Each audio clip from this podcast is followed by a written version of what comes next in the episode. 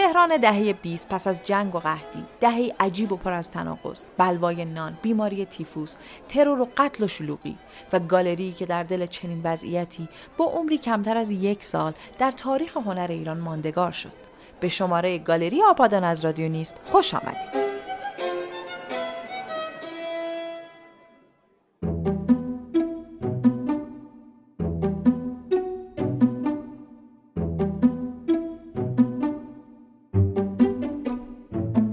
گالری به عنوان یک پایگاه هنری در اروپا از اواخر قرن 19 میلادی اهمیت پیدا کرد و در ادامه در قرن 20 هنرمندان بیش از گذشته برای ارائه آثار وابسته به این نهاد فرهنگی و هنری بودند. پیش از دوره هنر مدرن عرضه آثار هنری شکلی انحصاری داشت و در دوره قرون وسطا در اختیار کلیسا و دوره دیگه در اختیار اشراف بود و رفته رفته پای دانشگاه ها و موزه ها و کتابخونه ها به ماجرا باز شد. در ایران دوره قاجار سنی الملک از اولین افرادی بود که سعی داشت فرهنگ دیدار از آثار هنری رو در جامعه گسترش بده و نقاشخانه دولتی رو در کنار ارگ سلطنتی تأسیس کرد و روزهای جمعه رو برای تماشای آثار هنری و آمد و شده مردم در نظر گرفت. هرچند این نگارخانه عمر طولانی نداشت اما جریان ساز و موثر بود. و شکلگیری نخستین مکانهای نمایش و عرضه و فروش آثار هنری پس از سالهای مشروطه. اماد الدین قرشی ما با چند دسته از هنرمندان روبرو هست یک طبقه طبقه ای هستن که پیروان مکتب کمال الملک هستن. یک طبقه دیگه نقاشان ارمنی ایرانی تبار هستن. بخش دیگه حالا مینیاتور سازان هستن حالا خوشنویسان هستن و بخش دیگه ای هم نقاشان قهوه خانه ای هستن اصطلاحا. این طبقات مختلف در واقع می اومدن برای اینکه از ارتزاقشون در واقع از بابت هنر هم باشه. حالا غیر از فنونی که باشون آشنا بودن و تسلط داشتن می اومدن می‌خواستن از راه هنر هم ارتزاق کنن. ضمن اینکه دیگه فضای هنری به شکلی داشت خودش رو ترویج می‌داد که هنرمندان تلاش می‌کردن که هنرشون رو به سایرین رو هم در واقع تسری بدن. یعنی بحث آموزش هم اینجا پیش می اومده این آموزش بیشتر مثل سنوف دیگه که تو بازار ایران در واقع ترویج داشته به صورت شاگرد استادی بوده. به خاطر همین بهترین جا برای در واقع این کار همون کرایه کردن یا اجاره دکان ها یا همون مغازه هایی بوده که این افراد توشون در واقع این کار رو انجام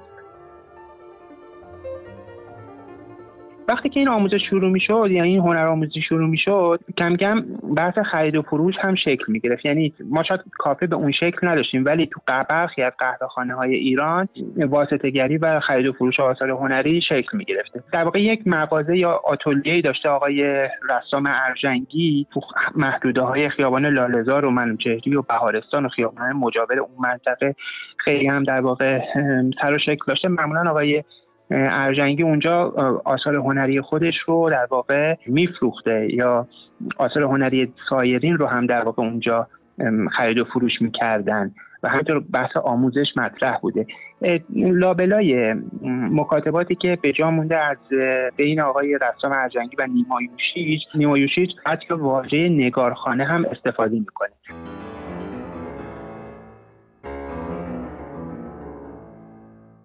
و شرایط در آغاز دههی پرحادثه در تهرانی که اشغال شده بود.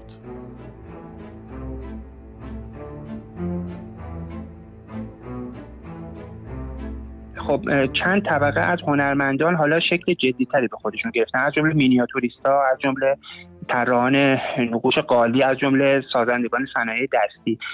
و حاکمیت در واقع این هنر یعنی هنر سنتی رو همچنان به عنوان هنر اول خودش در واقع در نظر می گرفت همین مسئله باعث شده بود که حالا بخشی از هنرمندان نوگرا که بارقه از هنر نوگرا رو در خودشون نشون می‌دادن به چندین دلیل از جمله دلیل بی اهمیت جلوه دادن هنرشون. یا نبود فضای مناسب برای ارائه آثارشون در واقع راه راه و مسیر جدیدتری رو پیش بگیرن. این راه, راه و مسیر جدیدتر شاید پناه بردن به انجمن فرهنگی های سایر کشورها بود که تو ایران در واقع داشتن شکل جدی تری به خودشون می‌گرفتن. مثل مثلا انجمن ایران و آمریکا یا انجمن ایران و فر... دوستی ایران و فرانسه ایران و آلمان همون گوته و همینطور مثلا ایران شوروی و نظایر خون. کلا به همین موازات ما انجمن انجمنهای ایرانی رو هم داریم که تو محدوده مثلا لالزار از جمله انجمن گیتی که توسط برادران مفخم ناصر و محسن در واقع کار حمایت از هنرمندان و نمایش آثار هنری رو داشته در واقع شکل می‌گیره و خب از میشه گفت این عوامل کم کم باعث میشه که هنرمندایی از جمله آقای جوادی پور به فکر تاسیس یک در واقع فضا یا یک آتلیه آتلیه هنری یا یک گالری هنری باشه. اما بشنوید از ویژگی های شخصیتی محمود جوادی پور و ریشه های خانوادگی مؤسس گالری آپادانا از زبان دختر ایشان تا دلیل روی آوردن این هنرمند به تأسیس گالری آشکارتر بشه. نیوشا جوادی پور پدر من در خانواده هنردوست و فرهیخته با اصالت کرمانی متولد شد. مادر بزرگ من که دیپلمه مدرسه ژان دارک بودند به زبان فرانسه تسلط داشتند و هنر گلوزی بلد بودند. نسخه‌های دستخطی خیلی زیبایی از ایشون هنوز باقی است. پدر بزرگ که ناظر معادن بودند طراحی و نقوش قالی می‌کردند و اولین کلاژهای هنر نعیف رو با انواع موادی که از معادن می آوردند با اشیاء روزمره ترکیب می‌کردند و می ساختند و این کارها هم هنوز موجود هستند. پدر من استاد جوادی پور توی یک همچین محیطی توی خانواده خیلی مهربان مهمان نواز و فرهیخته رشد کرد. خواهر و برادرش هم هنرمند بودند خواهر طراحی و خیاطی حرفه‌ای لباس می‌کردند و برادر با اینکه مهندس الکترونیک بودن نقاشی هم می‌کردند. پدر همیشه روحیه خیلی کنجکاو و جستجوگری داشت و تو هر زمینه که کار می‌کرد با پشتکاری بینظیر سعی می‌کرد که اساس کار رو پیدا کنه. و از زمانی که من به یاد دارم که پدرم میان سال بود هر روز صبح ساعت پنج تا شش صبح بیدار می‌شد و از هفت در آتلیه حضور داشت و مشغول به کار بود. این پشتکار عملا برای هفتاد سال ادامه داشت. شخصیت ایشون شخصیتی بود بسیار آرام، متین، متواضع، مهربان و صبور و تنزی قشنگ داشت. من به یاد ندارم که پدرم صدایش رو روی کسی بلند کرده باشه. به همین دلیل بود که پیش خانواده و همکارا و دانشجویانش بسیار محبوب بود. در ضمن شاید بتونم بگم که پدر من نه تنها هنرمند زبردستی بود بلکه یک نوع دانشمند بود. چیزی که در مورد زمان آپادانا تعریف می کرد گذشته از دلایل افتتاح این گالری و کاشانه هنر صمیمیت و دوستی و شور ایجاد کردن یک محیطی بود که اونها با استقلال بتونن هنرشون رو ارائه بدن و برای هنرمندان جوان دیگر زمانشون هم فضایی برای نشون دادن آثارشون ایجاد کنند. اما محمود جوادی پور در زندگی حرفه‌ای و پرحاصل خودش چه مسیری رو سپری کرد؟ مجید کاشانی محمود جوادی پور متولد 1299 بود و از پیشگامان هنر نوگرای ایران. تحصیلات جوادی پور اول در هنرستان صنعتی ایران و آلمان توی تهران شروع شد و طی تحصیل در درس ادبیات شاگرد نیمایوشیج بود. به خاطر همین شاگردی علاقه و درک عمیقی از ادبیات فارسی پیدا کرد. جوادی پور جز دومین گروه از دانشجویان رشته نقاشی دانشکده هنرهای زیبای دانشگاه تهران بود و البته جز اولین نسل طراحان گرافیک ایران از سال 1322 به استخدام چاپخونه بانک ملی ایران در اومد و همزمان با کار توی چاپخونه شروع کرد به مطالعه و تلاش روی شیوه های مختلف چاپ رنگی فعالیت حرفه‌ای جوادی پور بیشتر روی طراحی نشانه، لوگو و البته تصویرسازی و طراحی جلد کتاب بود برای کتابای درسی و کتابای ادبیات. بعضی از شاخصترین آثار محمود جوادی پور در زمینه طراحی لوگو لوگوهایی هستند مثل بنیاد ترجمه و نشر کتاب لوگوی شرکت ملی نفت ایران لوگوی رادیو تهران و چند تا بانک. همزمان با فعالیت های حرفه‌ای جوادی پور برای تحصیلات تکمیلی به آکادمی هنرهای زیبای مونیخ رفت. بعد از اینکه از آلمان برگشت سال 1332 شروع کرد به تدریس توی دانشکده هنرهای زیبای دانشگاه تهران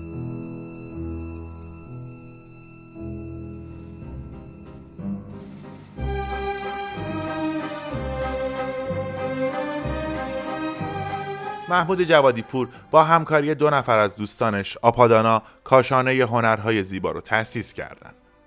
مکان گالری رو در تاریخ 12 شهریور 1328 اجاره کردند و در روز دوم مهر ماه همون سال این گالری با نمایش آثاری از حسین کازمی، جلیل زیاپور، محمود جوادیپور و احمد اسفندیاری اعلام وجود کرد. آپادانا در تقابل با انستیتوهای خارجی و با هدف ارائه آثار هنرمندان ایرانی شکل گرفته بود. و این صدای محمود جوادی پور است که میشنوید. چون در تهران اصلا نه شهرداری نه هیچ جا.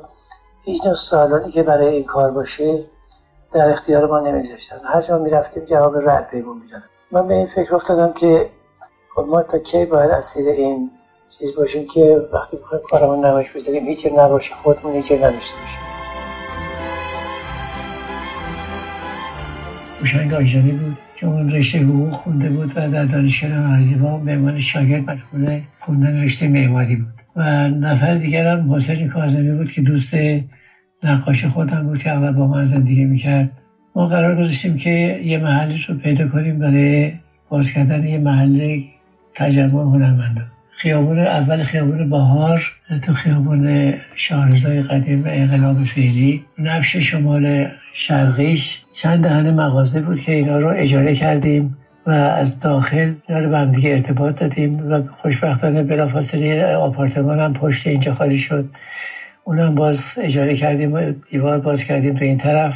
یه فضای خیلی انتیم و خوبی شده بود که استیگالشیم آپارتمان کاشانه هنرهای زیبا. خوشبختانه خیلی گرفت اینجا. یعنی واقعا همه با یه اشتیاقی می و ما در مدت یه سالی که اونجا فعالیت می‌کردیم که خب نمایشگاه مختلف بود. مثلا برنامه شب سخنرانی بود فیلم بود. خیلی ما پنج هزار نفر آدمایی که اصلا به هنرش توجه نداشتن اینا رو آوردیم. نمایشگاه های مختلف می از اول از خودمون شروع کردیم و بعد از جوانای دیگه که نمایشگاه خواستن میدن کار اینا می بودیم بدون که ازشون پولی بگیریم به نمایش میذاشتیم و خب گاهی یه چیزایی فروش می‌رفت. بعد جمعیت جمع شدن اون چند دقیقه اول سلام علیکم که تمام شد. بعد اغلب پای تابلو بایستن رفاقای ما مثل معرکه گیرا خیلی یکی یکی توضیح دادن این تابلو چیه این چی کار کرده اون چی کار کرده این چه جور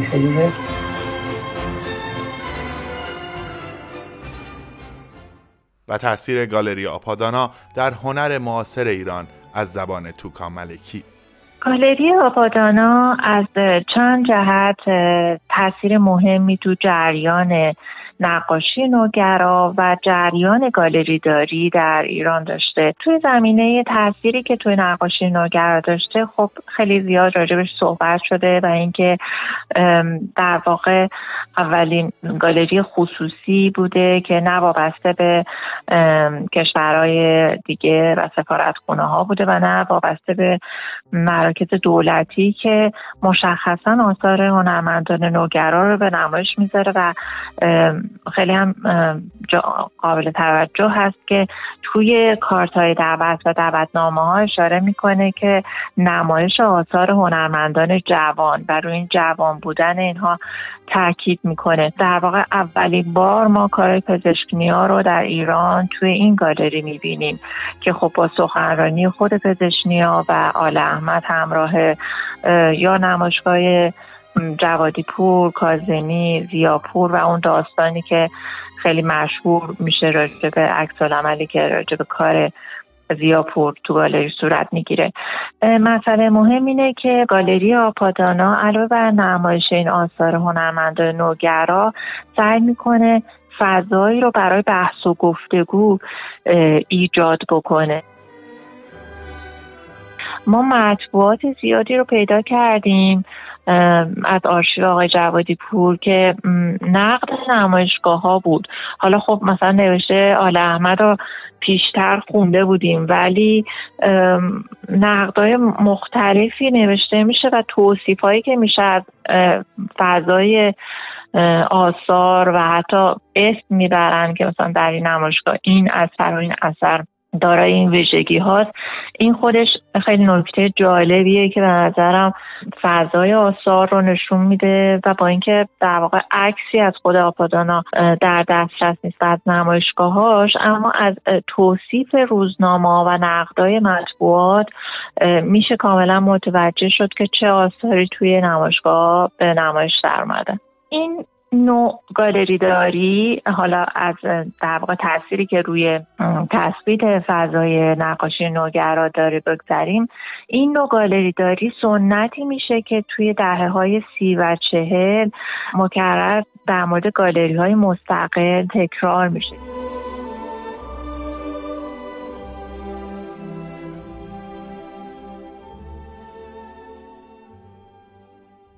اواخر فروردین 1329 رضا جورجانی منتقد هنری و استاد دانشگاه سخنان مدعو در گالری آپادانا با موضوع هنر و هنرمند بود. در این روز جمعیت زیادی در گالری حضور داشت و عدهای هم به دلیل کمبود صندلی در اطراف سالن ایستاده بودند.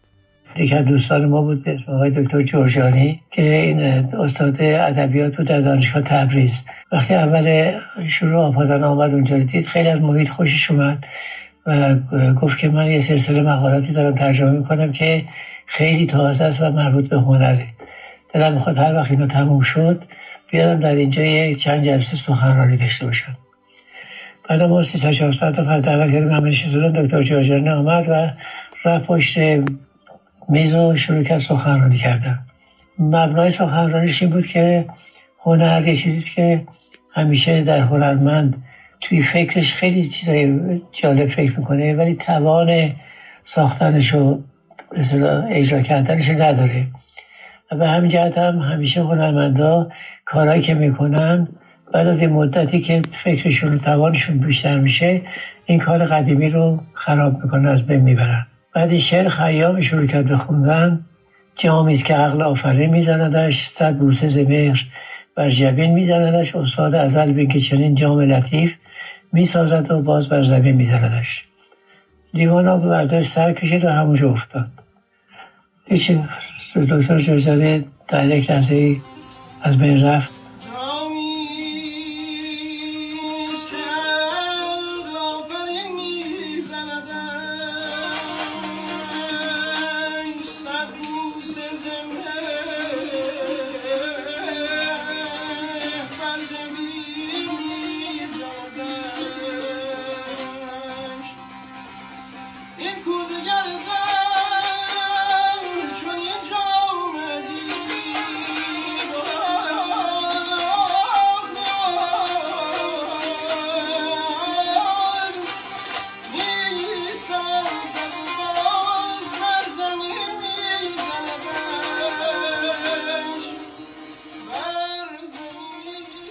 واقعی مرگ رضا جورجانی تنها دلیل تعطیلی آپادانا نبود و زمینه های سیاسی و اجتماعی دیگری نیز وجود داشت.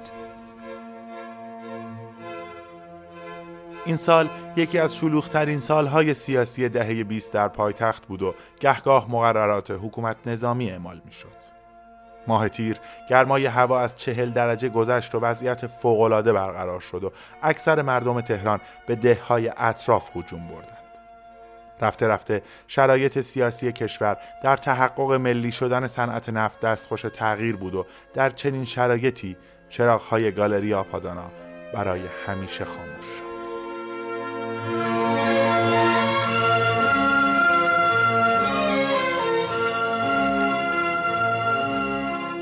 گالری آپادانا عمر کوتاهی داشت و برخلاف منابع مکتوب که به یک یا دو سال اشاره کردند این گالری در فروردین 1329 تعطیل شد و در تاریخ 25 خرداد ماه همون سال به مالکش بازگردانده شد. امروز آن مغازه چند نبش زیر هتل بهار به یک فروشگاه سیسمونی کودک تبدیل شده.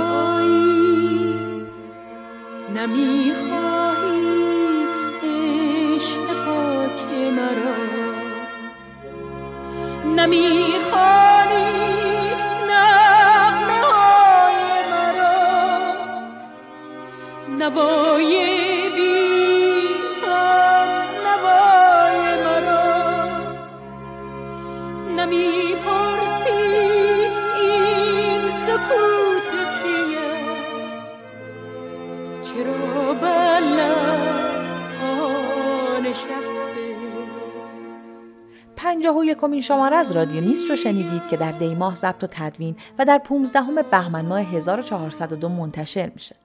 بیشک ساختن اپیزود گالری آپادانا امکان پذیر نبود بدون لطف و همراهی عزیزانی چون توکا ملکی، نیوشا جوادی پور، اماد دین قرشی و مجید کاشانی. صدای محمود جوادی پور از مستندهای مشاهیر تهران، آواز رنگ و بوم ساخته بیجن شکرریز و مستند اختران ساخته محمود فاتحی استفاده شده. منابع استفاده شده در این شماره مقاله از کاشانه تا تالار نوشته امادالدین قرشی مجله آنگاه شماره 9 و مقاله گالری آپادانا نوشته داریوش کیارس مجله تندیس شماره 192 و مقاله کاشانه هنرهای زیبا نوشته معراج قنبری در روزنامه همشهری است. ذکر این نکته ضروریه که رادیونیست یک پادکست مصاحبه محوره که بخش عمدش رو خاطرات مردمی تشکیل میده. که جدا از صحت و سقمش حس مردم این دوره از تاریخ رو نسبت به اون مکان تشریح می‌کنه و با توجه به مصاحبه و خاطر محور بودن اون رادیونیست نمی‌تونه صحت اطلاعات بیان شده رو صد درصد تایید کنه و مسئولیت اون بر عهده خود اشخاصه.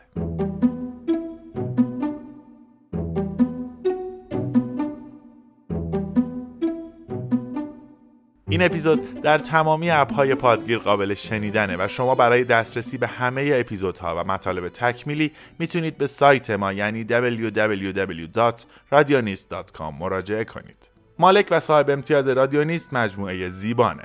مدیریت پادکست بر عهده رامیار منوچرزاده بوده و کارگردان، پژوهشگر و نویسنده این شماره معراج قنبریه. ساجد علیپور هم اون رو در این مسیر یاری کرده. گویندگان متن نگین فیروزی و وحید نازمی بودند. فرزانه رضایی تدوینگر این پادکسته و کسرا سمد نژاد اون رو در این مسیر همراهی کرده. کار ساخت و تنظیم موسیقی بر عهده محمد برزیده و آیدین انزابی پوره. طراحی و ساخت هویت بسری پادکست رو استودیو ملی انجام داده موشنها و کارهای گرافیکی بر عهده نرگس فداکاره و پشتیبانی فضای مجازی رو امین شیرپور انجام میده